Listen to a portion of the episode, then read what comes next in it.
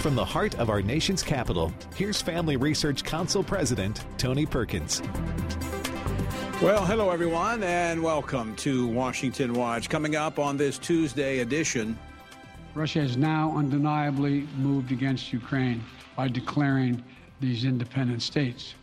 So today, I'm announcing the first tranche of sanctions to impose cost on Russia in response to their actions yesterday.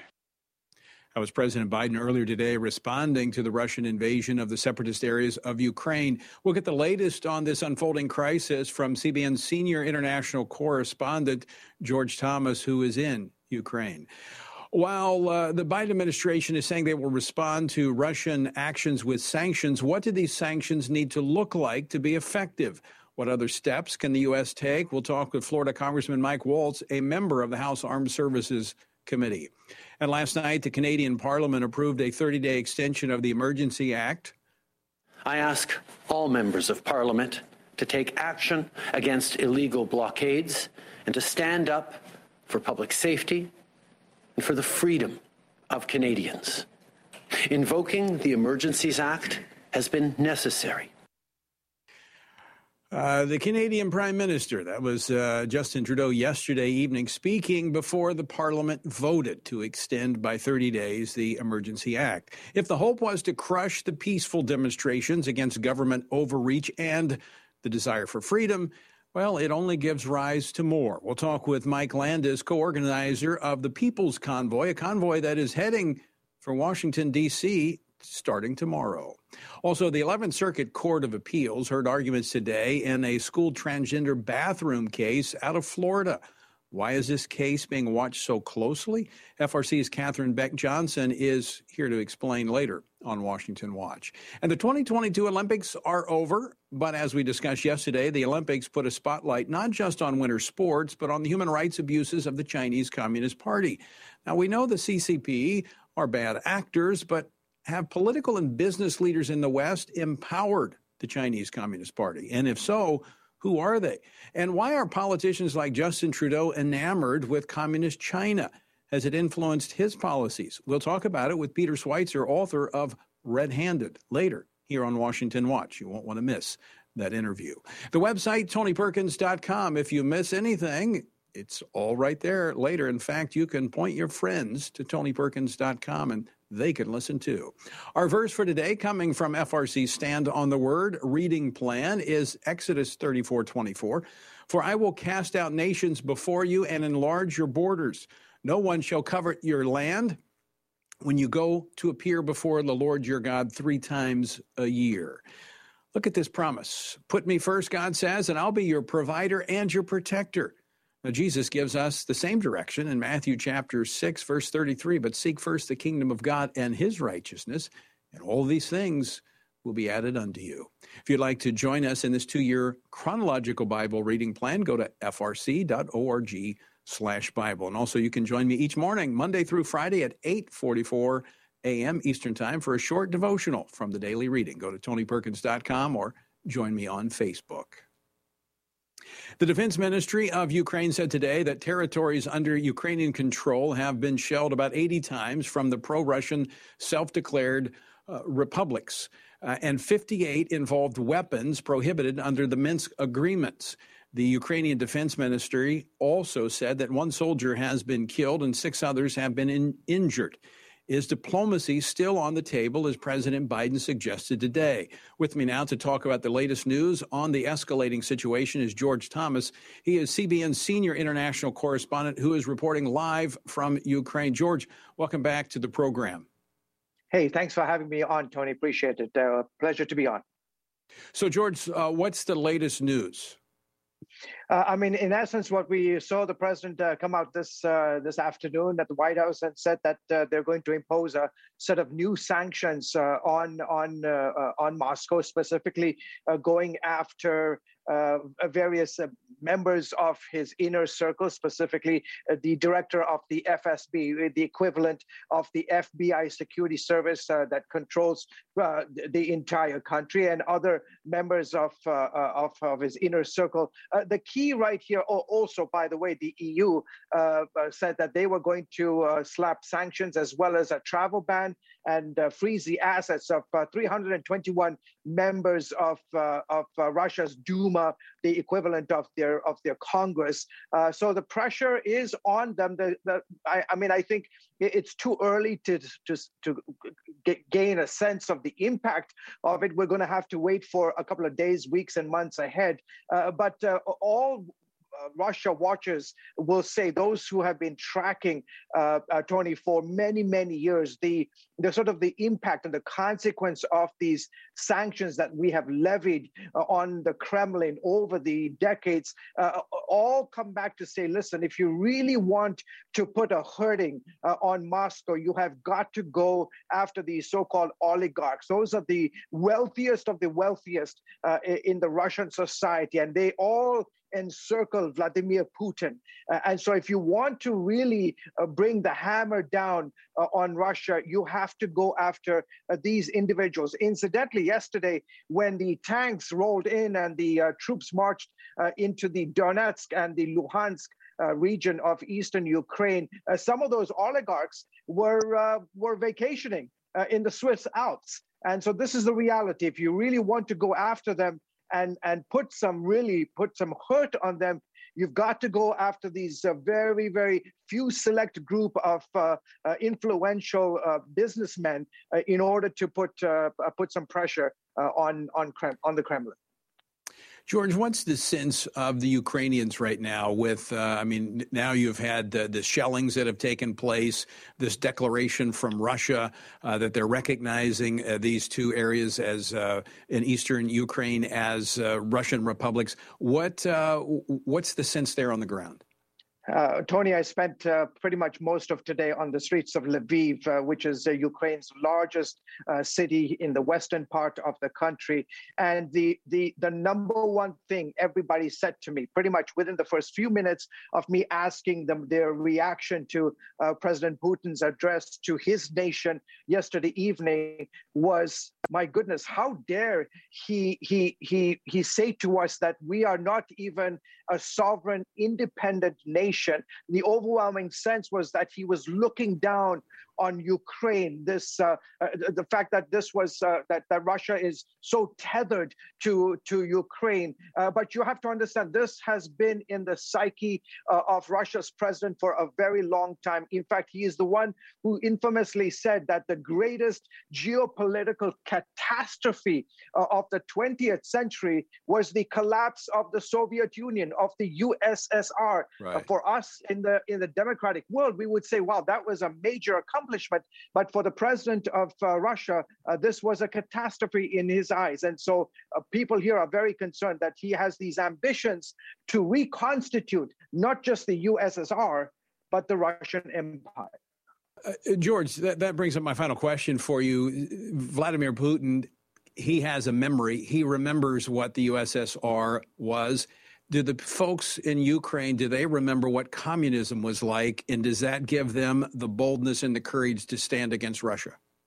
Oh, absolutely, Tony. You saw that in the last eight years as the uh, Ukrainian army, in essence, uh, kept uh, the, the Russian army at bay. In fact, it was uh, uh, Volodymyr Zelensky who said over the weekend, just this past weekend in Munich, Germany, he, he, he was very defiant and he said uh, to the most powerful leaders of the world, he said, please remember that it was Ukraine that acted as a shield against one of the biggest armies in the world, basically saying to the European Union, Union. It's our, it's my men and women who are dying in order to protect you from this, uh, from this, uh, from this army. Uh, it, absolutely, after 30 years of the fall of communism, what scares the, the, the daylights out of uh, uh, Vladimir Putin is this idea that right next door to his nation, to his autocratic dictatorial regime, is a vibrant, prosperous, politically, economically, religious, religiously free nation and that scares him and this idea that people are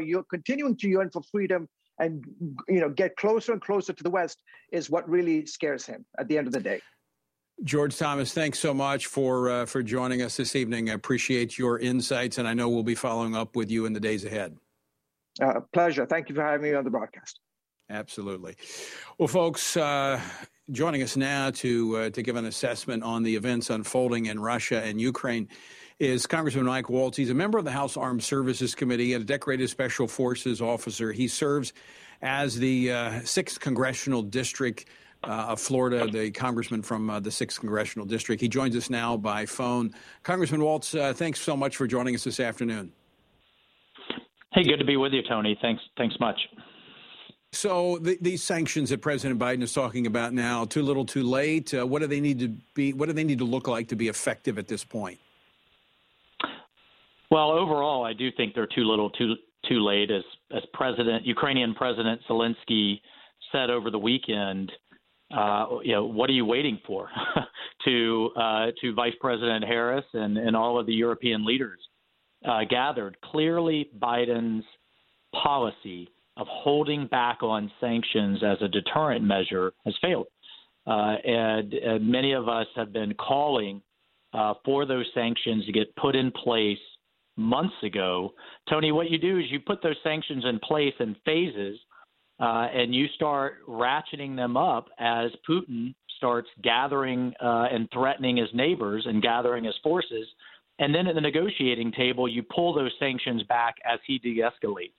Uh, but but this crew that's in the White House, uh, you know, doesn't understand how to use leverage, doesn't understand how our adversaries think. That they smell weakness, they see opportunity, and uh, Putin is doing it now, uh, just as he did in 2014, because he knows he can get away with it. And just very quickly on the sanctions themselves, uh, at least it was a step. Uh, we've gone from minor incursion to actually calling it what it is, which is a, an invasion, a land invasion in Europe. Uh, and I agree with your previous guest. Go after the oligarchs. Every yacht, every villa, every soccer team, every vacation home in the Swiss Alps, uh, and and go after Putin's inner circle. But the other portions of the sanctions, for example, the sanctions on Russia's debt, uh, their balance sheet is in the best uh, shape in Russia uh, nationally than it's been in a long time because they're cash rich because of the high price of oil. Uh, and that is a direct result of Biden's failed energy policy. What other steps can the U.S. take? I mean, it looks pretty clear right now that uh, Vladimir Putin is not going to stop in these two breakaway uh, districts. Are they going to? Do you, do you think he's going to move forward? Well, I have invasion? to tell you, I mean, just from a from a military standpoint, uh, keeping that many troops. I mean, it's estimated to be about 70 to 75 percent, three quarters of his entire military. Uh, not to mention multiple fleets from the Pacific uh, and the Arctic. He's moved all the way around into the Mediterranean. Keeping those logistically in the high state of readiness that they are is incredibly expensive to do for a long time. Uh, so if he's going to move, he's going to have to move quickly, and we need to be making the point that is, is going to be difficult. It's going to be a quagmire, and we'll continue to support the Ukrainians with lethal aid. Well, and uh, Congressman Waltz, uh, we're up against a break, but I know we're going to be talking uh, more about this in the uh, the days ahead. Always appreciate having you on the program uh, to share your insight and uh, wisdom with us on these issues. Absolutely, Tony. Thanks so much. Folks, freedom is on the roll. We're going to be uh, joining. We're going to be joined by one of the Freedom Convoy members. They're starting out from California tomorrow, heading to Washington D.C. The People's Convoy. We're going to be talking with them next. Don't go away. More Washington Watch to come right after the break.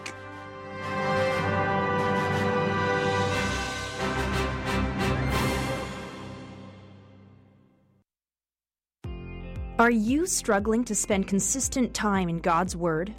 Then join Family Research Council on an exciting journey through the Bible.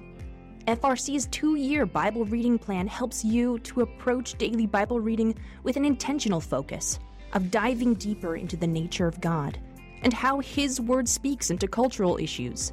By studying the Bible, we can see the grandeur of God unfold throughout the past the Stand on the Word reading plan takes you through daily scripture in an engaging manner to help you stay grounded in God's truth.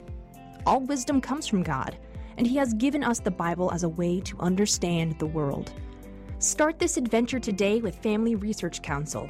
When you sign up, we'll text you every Sunday with daily passages and questions that help prepare you for conversations with your friends and family.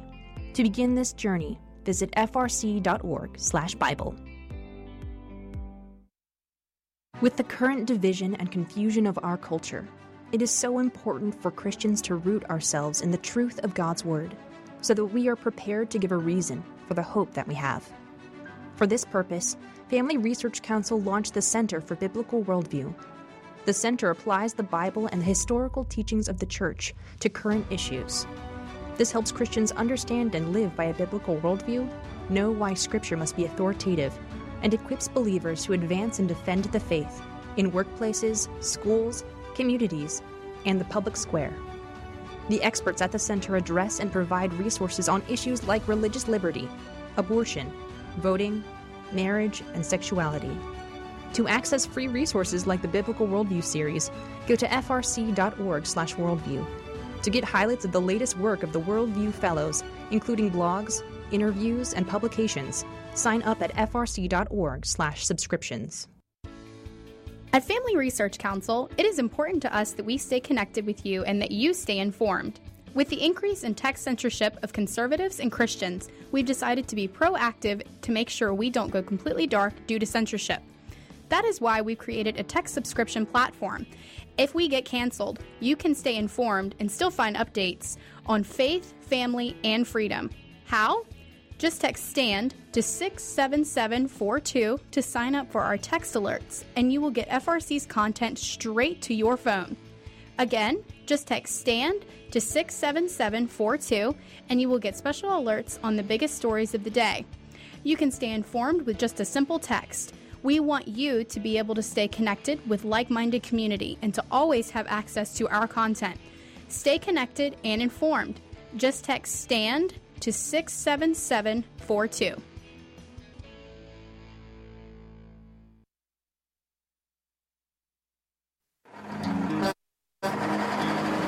A stand, defending Freedom Convoy. You are listening to Washington Watch, and I'm your host, Tony Perkins. Starting tomorrow, a convoy of American truckers will make their way across the country toward Washington, D.C. to call upon elected officials to lift all COVID 19 related mandates and to end the state of emergency, which the president extended uh, just last week. Now, this is in solidarity with those truckers that uh, we've seen north of us in, uh, in Canada. In fact, as we mentioned at the top of the program, uh, yesterday, last night, uh, the uh, Parliament in Canada extended by 30 days at the request of Justin Trudeau, the Prime Minister there, these 30 days extending the state of emergency there. The vote along party lines 185 to uh, 151. Now, what's interesting is that what's happened in Canada has given rise to efforts here in the United States and elsewhere, not just the United States. It reminds me of uh, one of my favorite uh, figures from history, Samuel Adams. He said, It does not take a majority to prevail, but rather an irate, tireless minority keen on setting brush fires of freedom in the minds of men. And that's what I see these convoys doing. Joining us to start off our Defending Freedom convoy, which we'll be covering uh, each day, is Mike Landis. He's one of the co organizers of the People's Convoy, which will be heading out tomorrow from Southern California. He is actually on his way to the starting point right now and has pulled over somewhere in Arizona to talk with us. Mike, welcome to Washington Watch. Hi, Tony. Thank you for having us on. All right. Uh, talk a little bit about uh, what you plan to do, the journey you're going to be taking over the next few days, and the purpose behind it. Yeah. So, uh, as you said, Canada inspired us. Um, I think everybody's been close to this point, just waiting for that right spark to set it off. And, um, you know, around the world, we've seen it happening. Like you said, UK, uh, Finland, and so on. And many other countries are starting to do the same thing. So, uh, you know, a bunch of us got together here and put this together for the United States, and uh, it's really turned into a pretty pretty cohesive thing here. We have a lot of the doctors that you've seen trying to speak out against this stuff over the last, you know, two years that have been blackballed from their industry and silenced uh, on our side here. And really, I think it's kind of awesome because the convoy can give, you know, uh, it's it's big, it's it's loud, it's boisterous, it catches attention, and then they can say their piece and explain why we really never needed to be in these states of emergencies and you know have people die or you know even force these vaccines on people that really didn't want them you know, and uh, you know hopefully inform them a little better with what they're dealing with. So do you have any idea how many truckers uh, will be joining you along the way? I hate that question but uh no, I don't. I can say though that uh, this is shaping up to be pretty large by the response that we got. In fact, um, talked to some of our other colleagues over at Adelanto, where everyone's gathering in California, and the place is just packed right now with people bringing in donations and food and just, just supplies and stuff to take along the way so far. And it's only we've only had access to it for the last maybe two hours or so, and they already have piles of stuff in the back of uh, two different tractor trailers. So it's um, I believe, you know, as we come across the country, you're going to see it grow. Even Canada's only started with a couple trucks. Um, I don't know how many trucks we have there right now at this point, but um, regardless, whatever we start with, we're going to end with a whole lot more. So, and I want to underscore, Mike, what uh, what the People's Convoy has said in their statements. This is a peaceful, unified transcontinental movement, um, and it's just like it was in in Canada, peaceful. Uh, just making doing what with what you have making a stand for for freedom. And i think it has uh, as you said it's garnered a lot of interest. Others have come along. I think the support is reflective of that. Uh, can you uh, can you tell our viewers and our listeners a little bit about some of the stops you'll be making along your way as you head to dc uh, yeah. So you know the first day we're going to be stopping in kingman arizona um, and then uh, the next day in, in Lupton at the border there in New Mexico and Arizona. And then the next one will be just across the border into Texas. We're only going to move roughly 300 ish miles a day on average, try and stay in daylight and, and allow enough places for people to gather and, and, you know, come out to see the trucks, the convoy or whatever, move in and move out. And hopefully at a couple of them, we're going to have some of the doctors there to actually speak um, and and try and get that information out about you know what what the real truth is behind some of this as to why we really shouldn't have had to deal with some of the stuff we've dealt with the last two years here. Uh, Mike, any uh, any concern about uh, authorities trying to shut down the convoy along the way? Um, no, I don't think so. Uh, you know, the thing is, is I realize, you know, it in the convoy in itself is going to be a bit of a disruption, especially if you have a large number of vehicles with it. And this isn't just for trucks either. Anybody can join in with this with their car, their camper, their motorcycle, whatever. In fact, we encourage everybody that believes in this to join in. Um, you know, I'm sure there's places that aren't going to like it because it's going to be a little bit of an inconvenience as we go through. But at the end of the day, you know, we have our constitutional rights to be able to assemble and protest, and we're not out burning cities and stuff down. So I really don't understand why there would be any, uh, you know, opposition to that um, in regards regards to that. There, you know, there's like you said, it's supposed to be peaceful. We're not looking for trouble. We're not out to hurt people or anything like that. So if anything like that ever arises, it was probably implants from the government trying to make us look like what they want us to. Well, Mike, I can say this. There are a lot of folks that appreciate the fact that you and others are doing this. And, and this is not the only convoy. I think there's two or three other convoys going on here in the United States at the same time. It's spontaneous, it's uh, grassroots.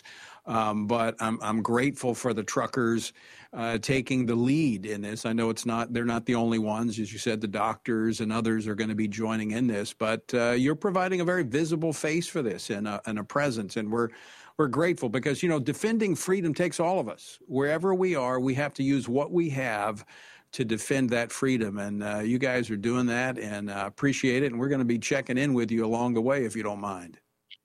No, I that would be great. The be- more coverage we can get, the better. That way, uh, you know, stuff can't be spun to make it look like something it's not. So I'm I'm glad to be a part of this, and I'm glad that uh, the people of this country, not just the truck drivers, but the people of this country are finally standing up against this. You know, I tell my kids all the time the right thing is not always the most popular or cool thing to do, but if it's right, it's right. That's right. absolutely correct. I'm looking at the uh, the map and where you're going to be going. I'm going to see if my anyway I can uh, uh, cross paths with you. Maybe we can stop at a truck stop and get a nice dinner. That works for me. All right, Mike. Be safe. Uh, look forward to talking to you again real soon. Yep. Thank you. All right, folks, stick with us. On the other side of the break, we still got more Washington Watch. A big case in the 11th Circuit Court of Appeals. Why is everyone watching it? We're going to talk about it next. Don't go away. What is religious liberty and why should you care about it? Simply put, religious liberty is the freedom to choose your religious beliefs and to live according to those beliefs. Why should we care about this freedom? At Family Research Council, we care about religious freedom because we believe that it is an inherent human right that all governments have an obligation to protect. Tragically, not all governments do. Religious persecution is a tragic reality around the world that is not often acknowledged by the media, even though attacks on people of all faiths continue to increase globally. In Scripture, God calls Christians to pray and care for the persecuted church, the downtrodden, and those who cannot help themselves. Therefore, we must be advocates for those persecuted for their faith. To access Family Research Council's latest resources and to learn more about religious freedom and what you can do to help the persecuted, go to frc.org/religious liberty. Do you want to be able to stay up to date on conservative news? Are you looking for Christian resources to help you stay politically engaged? Then download Family Research Council's Stand Firm app. With all of our content available at your fingertips, you will conveniently be able to stay up to date throughout your busy day. The Stand Firm app will give you access to a variety of resources, such as our most recent episodes of Washington Watch with Tony Perkins tweets, and other social media posts, and our latest blogs, updates, and publications. Additionally, you will have the opportunity to take action and make your voice heard by contacting your elected officials on the issues that most concern you. Visit the App Store on your smartphone or mobile device and search Stand Firm to download Family Research Council's official Stand Firm app.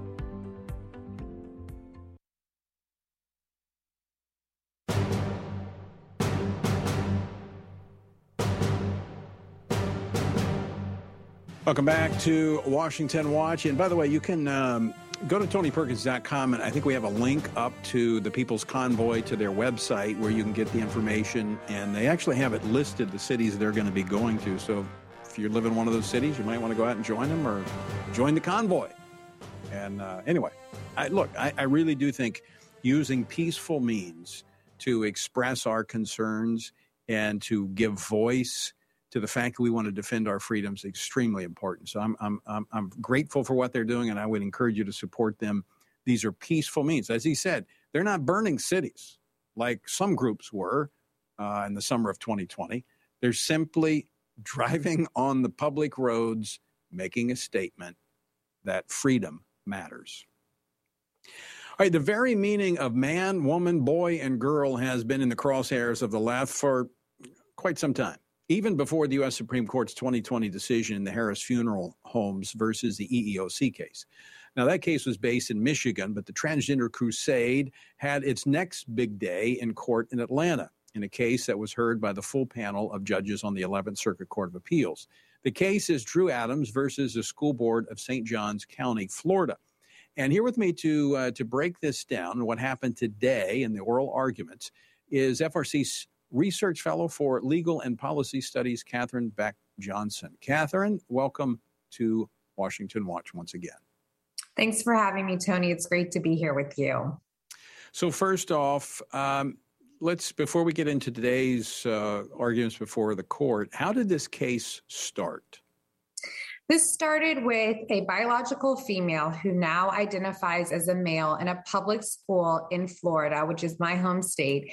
And this Adams says that she, biologically she was denied access to the male bathroom. And the public school said you need to either use the bathroom in accordance with your biological sex or you can use a single stall. So they were not even forcing adams to go to the female bathroom. They gave her the option of going to a bathroom an individual stall Yet this was not good enough. And so she sued. She won at the district court level and then won at the 11th Circuit but the 11th Circuit, it was a panel, two versus one. The 11th Circuit has then since withdrawn that opinion and it went to en banc, which means it was before the entire 11th Circuit today.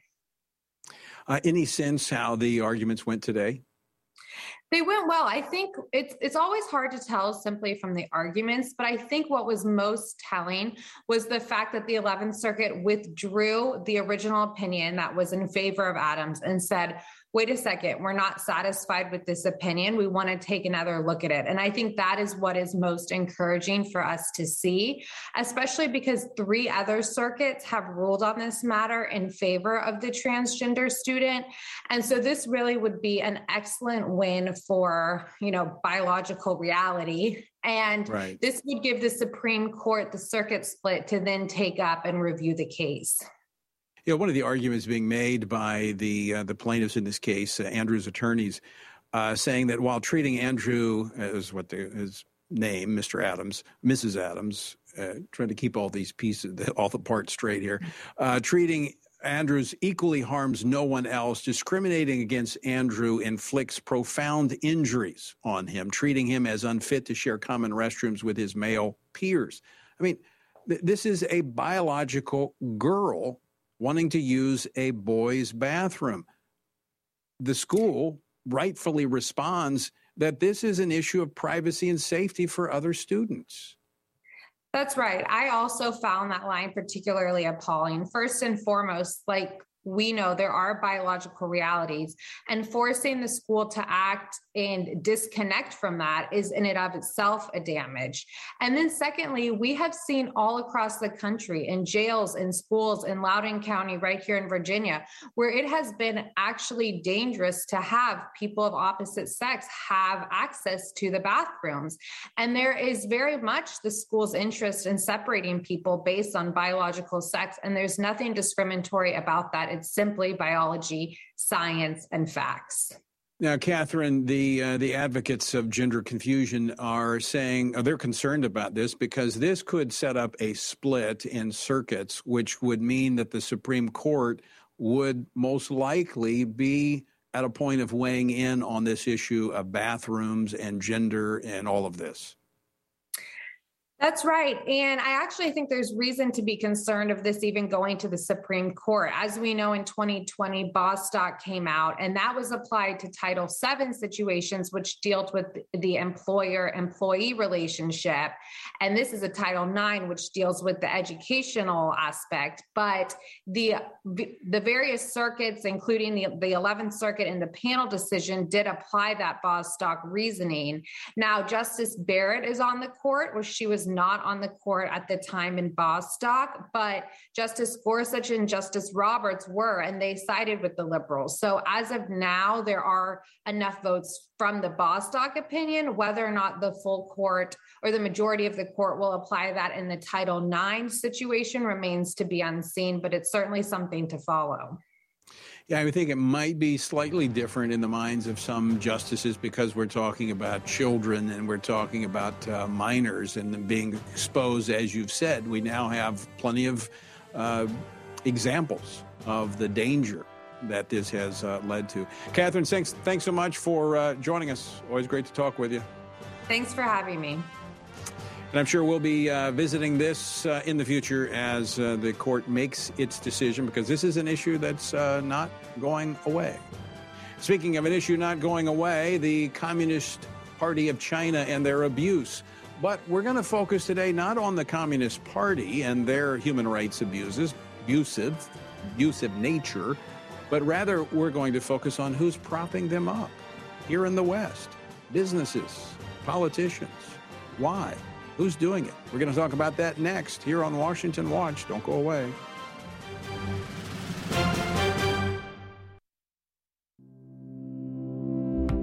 Do you want to be able to stay up to date on conservative news?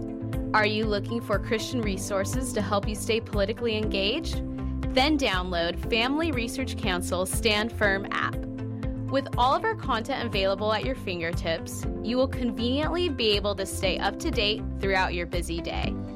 The Stand Firm app will give you access to a variety of resources, such as our most recent episodes of Washington Watch with Tony Perkins, tweets and other social media posts, and our latest blogs, updates, and publications. Additionally, you will have the opportunity to take action and make your voice heard by contacting your elected officials on the issues that most concern you.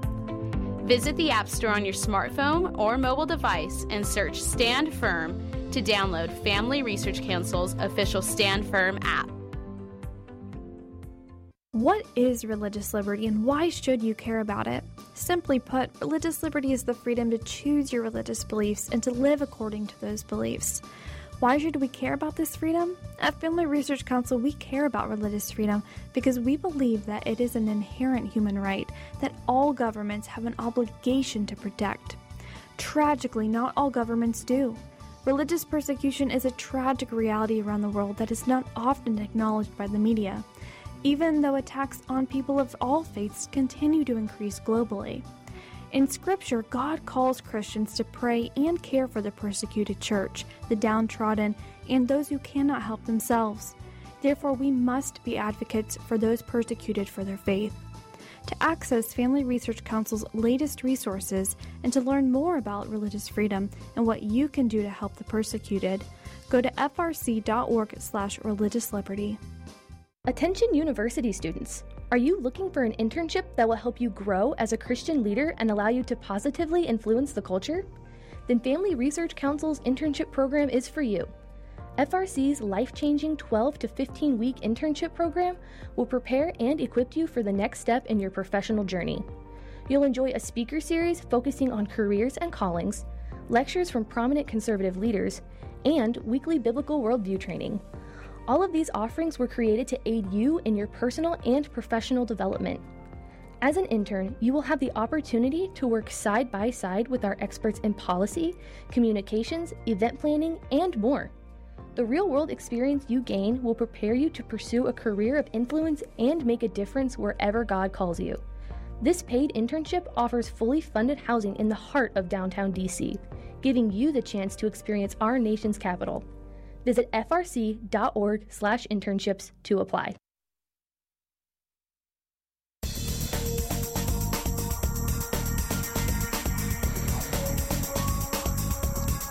You're listening to Washington Watch. I'm Tony Perkins, your host. The website is tonyperkins.com. All right, if you've been tuning in to Washington Watch over the past two weeks, you know that we have devoted a special segment each day uh, during the Olympics to highlight the human rights abuses of the Chinese Communist Party. Now, uh, we're, we're moving on from the Olympics, but I'm not moving on from what China is doing. Now, we know that CCP, that the Chinese Communist Party, that we know they're bad actors, but have political and business leaders here in the West been empowering the Chinese Communist Party to do what they're doing? Joining me now to talk about this is Peter Schweizer. He's the author of Red Handed How American Elites Get Rich Helping China Win. Peter, welcome back to Washington Watch. Great to be with you, Tony. Thanks for having me. Uh, first, uh, and I've got several questions, so I appreciate you coming back on. I've I've read your book uh, from cover to cover. I find it fascinating. Um, it was look, I thought I knew a lot about China, serving on the U.S. Commission on International Religious mm-hmm. Freedom. I've tracked a lot. I've been sanctioned by China, uh, but you helped connect a lot of the dots, um, and it was alarming to see the political and business leaders in the West that have really made China what it is today. Yeah, that's exactly right. Uh, they basically have struck a bargain with Beijing, uh, the Chinese Communist Party, uh, where they have helped them grow, helped them become more powerful. Uh, and that power, of course, is going to be aimed at the United States, while at the same time, Beijing has made them very, very wealthy. Uh, China has a strategy. It's called elite capture. Uh, and it's very simple, Tony. Rather than go toe to toe with the United States, deal with our world class military, deal with our vibrant uh, economy, uh, they're going to effectively decapitate us by buying off our political leadership. And they've had a lot of success uh, in doing this with people in both political parties. Yes, and that's something to underscore here. It's both political parties, it's Democrat and Republican. But we've had people in very high positions, in very sensitive positions, and, and I have a little knowledge of that um, in, in the information that you have when you're in government. And it's hard not to think. And I know that you uh, want, you have a if you have a security uh, classification and you you cannot share certain information. However, I, I, it appears to me that the Chinese know individuals who know what's going on in the American government that they're leveraging that, even if they're not getting classified information from them, they're gaining information on how our government works and what its priorities are. Yeah, there's a couple of things they want. They certainly want information, they want insight, uh, but they also uh, want basically the policies that are in place to remain in place because they're highly beneficial to Beijing. Uh, the Chinese strategy, loosely translated to English, is they want big help with a little bad mouth. And what that means is they understand that political leaders may have to, you know, ding Beijing for human rights abuses or for their treatment of the Uyghurs, they don't they they're not concerned about that. What they want is help on the big issues that are going to help them defeat the united states in this race or this war that they're having with us. And that is they want unfettered access basically to our capital markets which is wall street. They want unfettered access to our technology which is basically silicon valley. Uh, and they want uh, free and open trade. Uh, and if they get those three things they are highly confident they will beat us and they are right uh, because we have a situation right now where our best and brightest companies, uh, Google and uh, Microsoft, for example, are subsidizing artificial intelligence research being done at laboratories in China that are linked to the Chinese military. So they're literally aiding and abetting our military rival in the technology race. With that kind of help, they're probably going to win. Well, Peter, I want to get into some specifics. Just recently, and this was since you were on the program last, the the present director of the FBI said uh, that as he looked into what was happening with China, that he was shocked by the level of uh, the security threats by China and the amount of spying that China is doing. Now, he says that, but yet we've had previous FBI directors that had worked for institute or uh, companies, businesses affiliated with China. Talk about that. Yeah, I mean that's that's exactly right, and that's part of the problem. You know, you have people that serve in uh, government, um, former members of Congress, former senators that leave, and what do they do? They become lobbyists for Chinese military or intelligence-linked companies. They're getting paid in some cases a million dollars a year, uh, helping these military companies lobby in Washington D.C. But you also have you know, former uh, assistant directors of the CIA, former military officers, former secretaries of defense uh, that become lobbyists for Chinese state owned companies, or they help Chinese state owned companies competing against Mer- American firms around the world. Uh, we have this lack of character and this lack of moral guidance among a lot of people that leave this country. Public service for them lasts very briefly, and then they spend a lifetime cashing in. It's one thing if you cash in, I mean, this is bad enough. If you cash in for some crony deal back in some congressional district, it's, it's something of a magnitude of order more of a problem uh, when you're doing it with our chief rival. And a lot of them are cashing in by doing sweetheart deals and aiding and abetting Beijing in their competition with us. I mean, and I mean, this is alarming when you look at people in. I mean, you had Secretary of State, Secretary of Defense. You had people at every level of government that have, you know, maybe not directly, but they're working with a, finance company or they're working with some consultant working with China, but the money is coming from China. And some of these know this in advance of them leaving government service that they're going to take these positions. It, it's it's it's just I, it was shocking for me yeah. to see this that you have people who are serving this country, serving, and I put that in quotes, then going to work for our one of our chief rivals. I mean, I would think yeah. that there should you you should choose. You can either serve our country in a sensitive position and be entrusted with information that the average American does not have, or you can work for our rival, but you can't do both. Yeah, I choose. It's it's a pretty simple solution. By the way, Uh, try doing that in China. Try start serving in a senior position in the CCP and then suddenly switching sides to uh, do something to benefit the United States. Uh, no, it's it's it's terrible.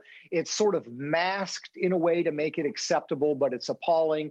Uh, one of the examples I have in the book is former Speaker of the House John Boehner. He goes to work for a lobbying firm in Washington D.C. He will say he's not a lobbyist. He is a senior international consultant for this lobbying firm.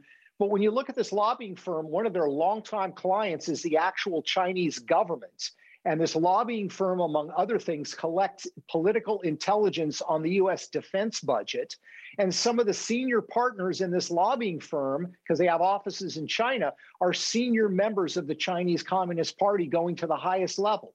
So these are people that are in the same firm that that he is in. Uh, he had to know that going in. He just made a calculated decision, or he convinced himself that this is not a big deal. Well, it is a big deal. It is a problem. It reflects the corrosive nature of corruption in Washington D.C., and it needs to change. Well, as the former Speaker of the House, he would have a top level clearance and have information that would show just how serious this threat is from from China. Now, um, your book, Red Handed, is out there. It's uh, you know, it's everything in there is footnoted. It's documented. Uh, have there been those that have tried to keep you from putting this information out there? Uh, not that I know of. Uh, the mainstream media, of course, has ignored it. And if you look at a lot of the parent companies, the mainstream media outfits, they're all aggressively pursuing deals in China. They don't want to do hard stories on China. Uh, I think the big tech giants, um, there's probably some censorship going on. Uh, of course, I highlight, you know, Facebook and Google and the things that they're doing in China. But look, the bottom line is the book is resonating with people. It's uh, been number one on the New York Times bestseller list for the first three weeks it's been out. Uh, that reflects not some great work on my part. It reflects the real hunger that average Americans have for this kind of information because they know there are things amiss going on in Washington, D.C., and this explains part of why it's going on. Well, it's it's it's absolutely wrong, and I've already had some conversations since reading the book with uh, various members of Congress. You know, I know it'd be an uphill battle, but really, I think if you hold a sensitive position in government, you should not be able to work um, for one of our rivals. Um, I, I, know there's some constitutional issues there, but look, choose. Uh, you can't work for both. I think the, the, what you gain by working in some of these sensitive positions, again, it's a public trust. You have security clearances. You get information. It is just it's a part of now who you are, and you operate a certain way based upon that information. And it should not benefit our adversaries in any form or fashion. Uh, Peter, before we run out of time, I want to go to to the north for just a moment because we've been talking yeah. a lot uh, this week about uh, the Prime Minister of Canada. And uh, you, uh, you, you, you write about him in his book, in this in your book, because he was asked a question about what administration he most admired, and Justin Trudeau's response was China. Tell us about it. Yeah. Yeah, it's pretty stunning. I mean, he was a member of parliament in 2012. And of course, the Trudeau family has long time commercial ties with uh, Beijing and the Chinese Communist Party going back to Justin Trudeau's father. Uh, his brother uh, certainly has his relationships, and Justin Trudeau does as well. But he was asked in 2012 what government, foreign government, he admired the most, and he mentioned China. And he explicitly said, I like their basic dictatorship. That was his word, because they just get things done so efficiently. Uh, well, of course, dictatorships have the benefit of not worrying about civil rights or property rights or an independent judiciary, but it really opens the window to the soul of this man and what he really thinks the role of government is. I think part of that is because of the history the family has with China, but part of it is his view of power. And it's very frightening because events that you're seeing in Canada uh, mimic in some very significant ways the manner in which the Chinese government treats its own people. But Peter, you write about in your book, this is not just a casual relationship. There has been some direct benefit uh, that, in some ways, you could say his political success has been tied to this relationship with China. Yeah, there are. Uh, there's been a flow of political money uh, from Chinese businessmen in Canada who are linked to the CCP or are linked to Chinese Communist Party front groups. Uh, we know that the family has personally benefited. Uh, his memoirs were actually published in China. We don't know how much the Chinese Communist Party propaganda department paid him, but they bought the Chinese right to his books. And interestingly, when they bought those rights, uh, Trudeau did not share that he had sold those rights with his own advisors. Uh, in fact, one of his advisors was the head of a Canadian spy agency. And when he discovered after the fact that Justin Trudeau had taken money from the Chinese government, he was appalled, uh, as he should have been. So it's not just a question of making money. His brothers made money, his father made money. The, the family's political fortunes and financial fortunes are really linked to, this tie to Beijing. It's the fact that he has tried to cover it up. He's not been honest with the Canadian people. And I think it's starting to show exactly the manner in which he views government and how it should function. And again, it mimics in very significant ways uh, the way that China operates towards its own people. Well, and, and, Peter, if I'm not mistaken, uh, from your book, that this influences policies as well as he sim- uh, attempted to set up uh, an institute uh, connected with China, and had not the Canadian people pushed back on it, he would have uh, he would have accomplished that. Yeah, there's a whole series of things he's done as prime minister. There's a very real concern in China because of the size of the country relative to uh, to China. Uh, the Chinese are buying up strategic companies and industries, some that are military related, some related to the minerals uh, industry. Uh, and those have been the subject of a lot of debate uh, by both the Conservative Party there and the Liberal Party. Justin Trudeau has very aggressively backed Chinese efforts to buy critical industries in China. He doesn't view it as a threat, he doesn't view it as a problem. He appointed a foreign minister who it turned out uh, had uh, multi-million dollar loans that he had taken out from the Bank of China for property that he owned in London. Uh, there is a very deep and abiding problem with the political class in Canada. And because Canada is such a small country in terms of population relative to China and relative to the United States, their problems are magnified. Uh, and Justin Trudeau continues, I would argue, to do the bidding for Beijing, not perfectly. Remember, as I said, big help with a little bad mouth. Right. So there is a little bad mouth, but most of it is the big help that China really wants. Yeah, I think it's important to note because you'll hear politicians that say, oh, China's bad on human rights, but it's a passing note. But what you don't see is what they're doing to help them and facilitate the uh, the economic growth and the, the free ride that China is getting when it comes to the human rights abuses. Uh, Peter, final question for you as we're just about out of time. Back here in the United States, what Americans, Americans who care about freedom and care about these things and are principled and love this country and are not willing to sell it out for a few pieces of silver, what do they need to be doing? Well, first thing I would say is don't buy Chinese products because the vast majority of Chinese companies that are selling products here are linked to the Chinese military industrial complex. So as they profit, you are financing the Chinese war machine. Second thing is look at your investments. Uh, I certainly didn't buy individual Chinese stocks, but when I looked at some of the mutual funds in my IRA, some of them were developing world or Asian mutual funds. You find that 30 or 40% of the companies in that mutual fund are actually Chinese companies, some of them linked to the military. So look at your investment portfolio and, and sell out in any investments you have that are aiding, abetting uh, Beijing. Uh, and then I propose a series of other reforms we need to take as a country in the book.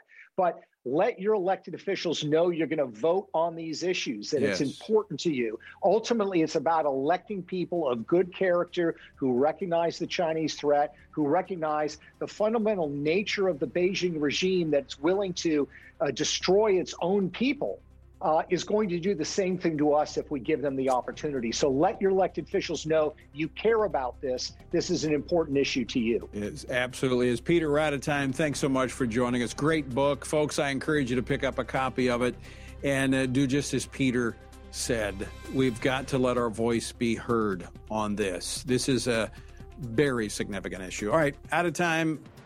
Look forward to having you next time. Washington Watch with Tony Perkins is brought to you by Family Research Council and is entirely listener supported. Portions of the show discussing candidates are brought to you by Family Research Council Action. For more information on anything you've heard today, or to find out how you can partner with us in our ongoing efforts to promote faith, family, and freedom, visit TonyPerkins.com. Also, to leave a comment about Washington Watch, call our watch line at 1 866 372 7234. That's 1 866 372 7234.